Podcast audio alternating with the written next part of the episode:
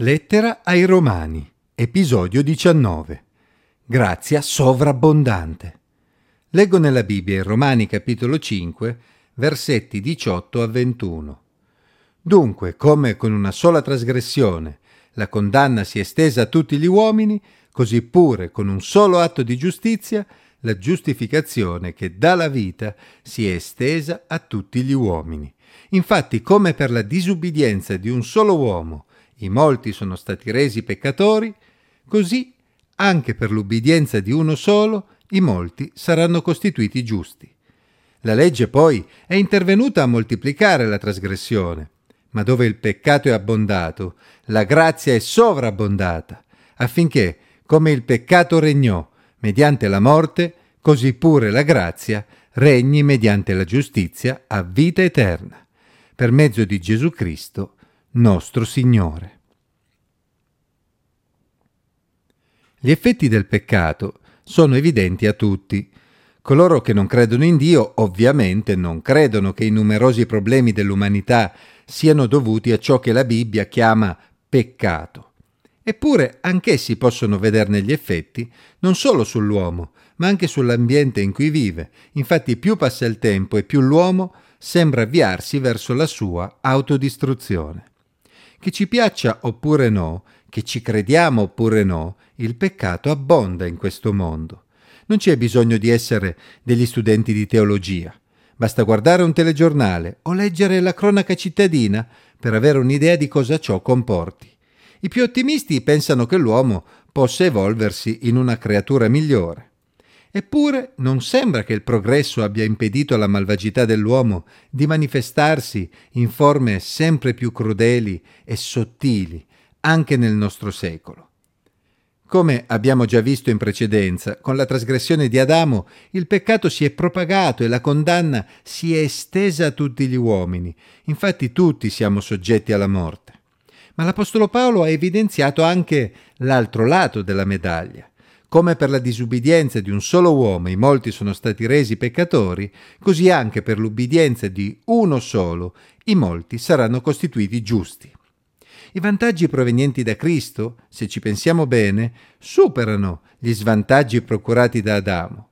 Infatti se Adamo ha permesso che la morte regnasse su tutti coloro che sono venuti dopo di lui, Gesù Cristo ha donato la vita eterna a tutti coloro che si sono relazionati per fede con Dio, prima e dopo la sua venuta.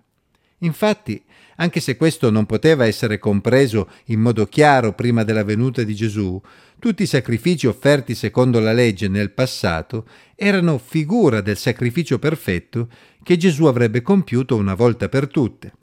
A questo proposito occorre leggere con attenzione Ebrei capitolo 10, versetti 1 a 14, che mette proprio in evidenza il carattere definitivo del sacrificio di Gesù e quello provvisorio dei sacrifici animali che lo anticipavano. Il sangue di quegli animali non poteva togliere i peccati, come si legge in Ebrei 10, 4.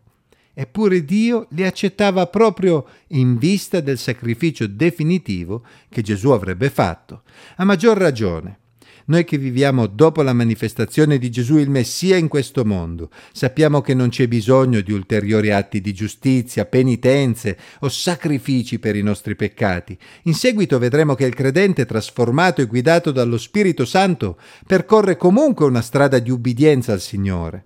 Ma non è per la sua giustizia che egli verrà salvato, bensì per la giustizia di Cristo, per quanto possa sembrarci incredibile. Noi siamo costituiti giusti, quindi dichiarati non colpevoli da parte di Dio sulla base dell'ubbidienza di Gesù. Gesù è stato perfettamente ubbidiente, eppure è morto al nostro posto sulla croce, pagando per i nostri peccati. Così tutti coloro che hanno riposto la loro fede in Dio, in ogni luogo e in ogni tempo, sono giustificati per fede a causa di Gesù Cristo e della sua opera. Quando un giorno compariremo davanti a Dio, saremo assolti perché Gesù ha già pagato per noi. Non è meraviglioso? E in quale senso la legge è intervenuta a moltiplicare la trasgressione? La legge è un grande dono che Dio aveva fatto ad Israele perché attraverso essa gli israeliti avevano una comprensione del peccato che gli altri popoli non potevano avere. La legge rivelava agli israeliti in quale modo essi dovevano relazionarsi con il Dio creatore dei cieli e della terra e questo era un vantaggio straordinario ma allo stesso tempo la legge attraverso i sacrifici e le offerte che si ripetevano ogni giorno ricordava agli uomini che essi peccavano continuamente e avevano continuamente bisogno della grazia e del perdono di Dio. In questo senso la legge moltiplicava la trasgressione, rendendo più evidente la presenza del peccato nell'uomo, concetto che Paolo riprenderà anche nel seguito della lettera. Ma dove il peccato è abbondato, la grazia è sovrabbondata. Paolo utilizza questa strana espressione per fare comprendere che, per quanto numerosi e gravi possano essere i nostri peccati, non c'è un limite alla grazia di Dio. Se andiamo di fronte a Lui con un cuore pentito e disposto a lasciarsi trasformare da Lui. Se pensi che i tuoi peccati siano così grandi che Dio non possa perdonarti, ti sbagli così come è sicura la morte per tutti gli esseri umani, perché siamo tutti peccatori, possiamo essere certi che la grazia di Dio è offerta gratuitamente a tutti coloro che ripongono la loro fede in Gesù Cristo, nessuno escluso. Sì, Dio ci offre una grazia sovrabbondante. Non crediamo a chi ci dice che per noi non c'è speranza.